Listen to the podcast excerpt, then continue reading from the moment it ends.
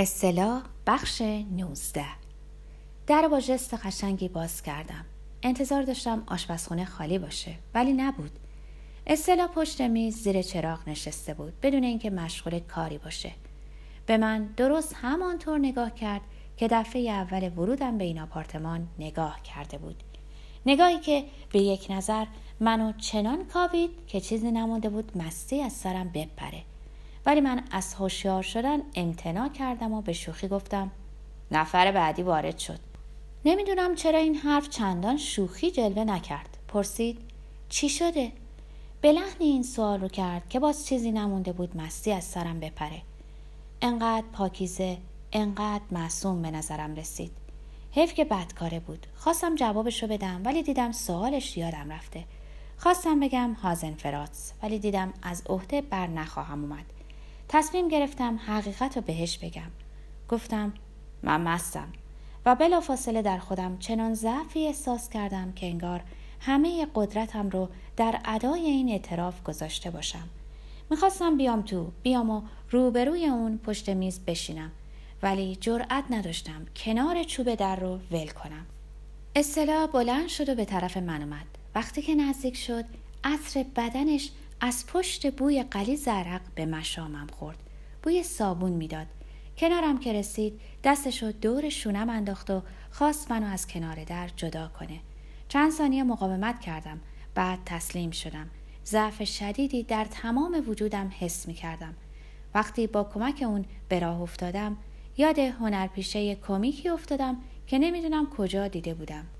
اونم همینطور راه می‌رفت. هر قدمی که بر می داشت زانوهاش کوتاه و کوتاه تر می شد. اول فکر کردم که مقصد ما میز آشپزخونه است. ولی اون من از کنار میز رد کرد.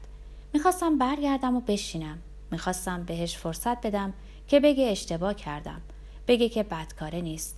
ولی اون این فرصت رو از دست داد. منو از کنار میز رد کرد و به سوی آستانه تاریک اتاق خواب کشید. از در به درون برد و کلید چراغ زد.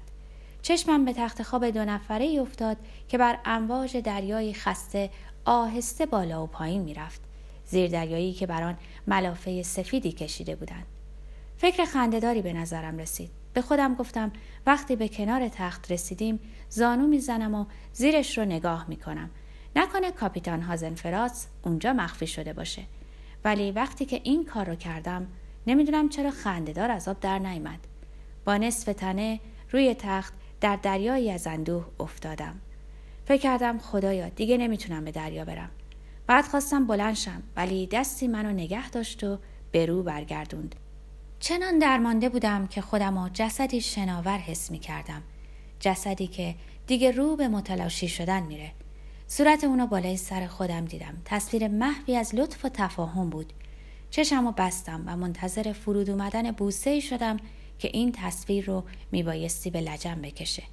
این بوسه نیومد. در عوض حس کردم که دستی داره با کفشای من تقلا می‌کنه. فهمیدم که می‌خواد لباسامو در بیاره و به نشونه اعتراض و درماندگی خواستم روی آرنجام تکیه کنم و بلنشم چون با اینکه مس بودم دلم نمی‌خواست جریان بین ما اینطوری پیش بیاد.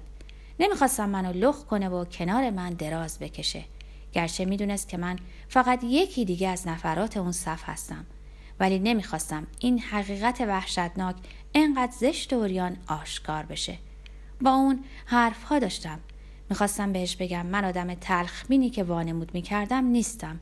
در واقع سخت احساساتی و بیچارم. خودم و پسر بچه آروم و درمونده ای می‌دیدم که هرگز بزرگ نشده.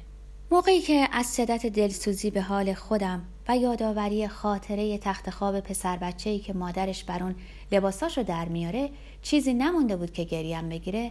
ناگهان ناخدای پولادین وارد عرصه شد. حالا دیگه اسب داشتم که از جا برخیزم و با قدمای محکم و استوار از آپارتمان خارج شم. همونطوری که اون روز از کابین کشتی خارج شده بودم. روزی که پسرک واترمن با صدای مرتعش به سراغم اومده بود. اما اصطلاح نذاشت این تصمیم رو عملی کنم. دست روی شونم گذاشت و من همانطور درمانده به جا موندم. موقعی که داشت کرواتم رو باز می‌کرد می‌خواستم بهش بگم تو که می‌خوای دست نوازش به سر ملوانای بیچاره بکشی و کمک کنی که وحشتشون رو فراموش کنن. چرا دیگه تظاهر به شرافت و پاکیزگی می‌کنی؟ بیا و بدکاره باش و کلک کارو بکن. ولی چون این جمله خیلی پیچیده بود در عوض گفتم من مستم. لحنم چنان اندوهبار و صادق بود که اشک توی چشمام جمع شد. نگاه هم متوجه اون بود که بالای سر من این طرف و اون طرف می‌رفت. هیکلش رو محو می‌دیدم مثل اینکه از پشت لیوان آبی به اون نگاه کنم. در تمام این مدت هیچ حرفی نزد. لباسای منو بی سر صدا و ماهرانه مثل یه پرستار کارآزموده از تنم درورد. به دوای همه دردا فکر کردم. به لطف خاص پرستار.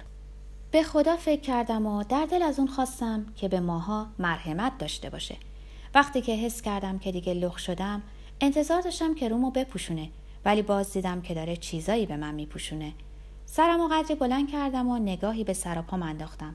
اما چشمم درست نمی‌دید. به طور در هم و برهم نوارهای متناوب سبز و سفیدی مثل خطوط یه سایبون به چشمم خورد و فکر کردم این بایستی پیژامه باشه. می‌خواستم بگم این مال کیه؟ مال دیونگه؟ مال بارگر یا مال دوب ولی چون این جمله پیچیده بود در عوض فقط گفتم مستم. و حس کردم چیزی در این جمله کمه. اما یادم نیامد چه چیز و گفتم ببخشید. بعد چیزی از زیر من کشیده شد. چیزی با وزش نسیم رومو پوشوند و من گفتم پتو. بعد از اون سکوت برقرار شد و در این سکوت صدای خفیف دری شنیدم. اول نفهمیدم این صدا از چیست. ولی بعد که دیدم اصلا داره صحبت می‌کنه فهمیدم که صدای نمرهگیر تلفن بوده. شنیدم که پشت تلفن گفت اگه خبری شده با من کاری داشتن در هتل دنبال من نگردن. اینجا در آپارتمان هستم و به فکرم رسید چه دختر پررویه پس از اون دیگه کاری نداشتم جز اینکه منتظر باشم تا اون بیاد و کنارم دراز بکشه. ولی اون خیلی طول داد. اول مقداری سر صدای تلق و تلق و بعد صدای باز و بسته شدن قفسه ها رو شنیدم.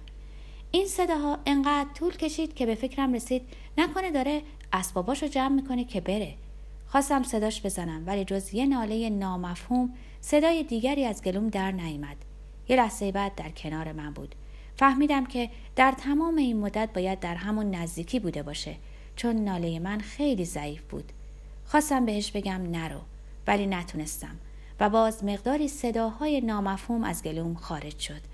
اما این صداها ظاهرا برای اون بیش از خود من مفهوم داشت. چون سرش رو پایین آورد و گفت نترس جایی نمیرم.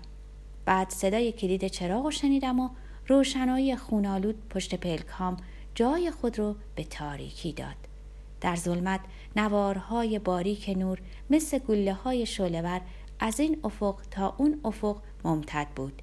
بعضی از این نوارها منفجر شد و مثل موشک های نورافکن به صورت اخگرهایی بر سطح دریا فرود اومد. می‌خواستم صداش بزنم چون ترسیده بودم ولی خیلی خسته بودم. خوابم برد.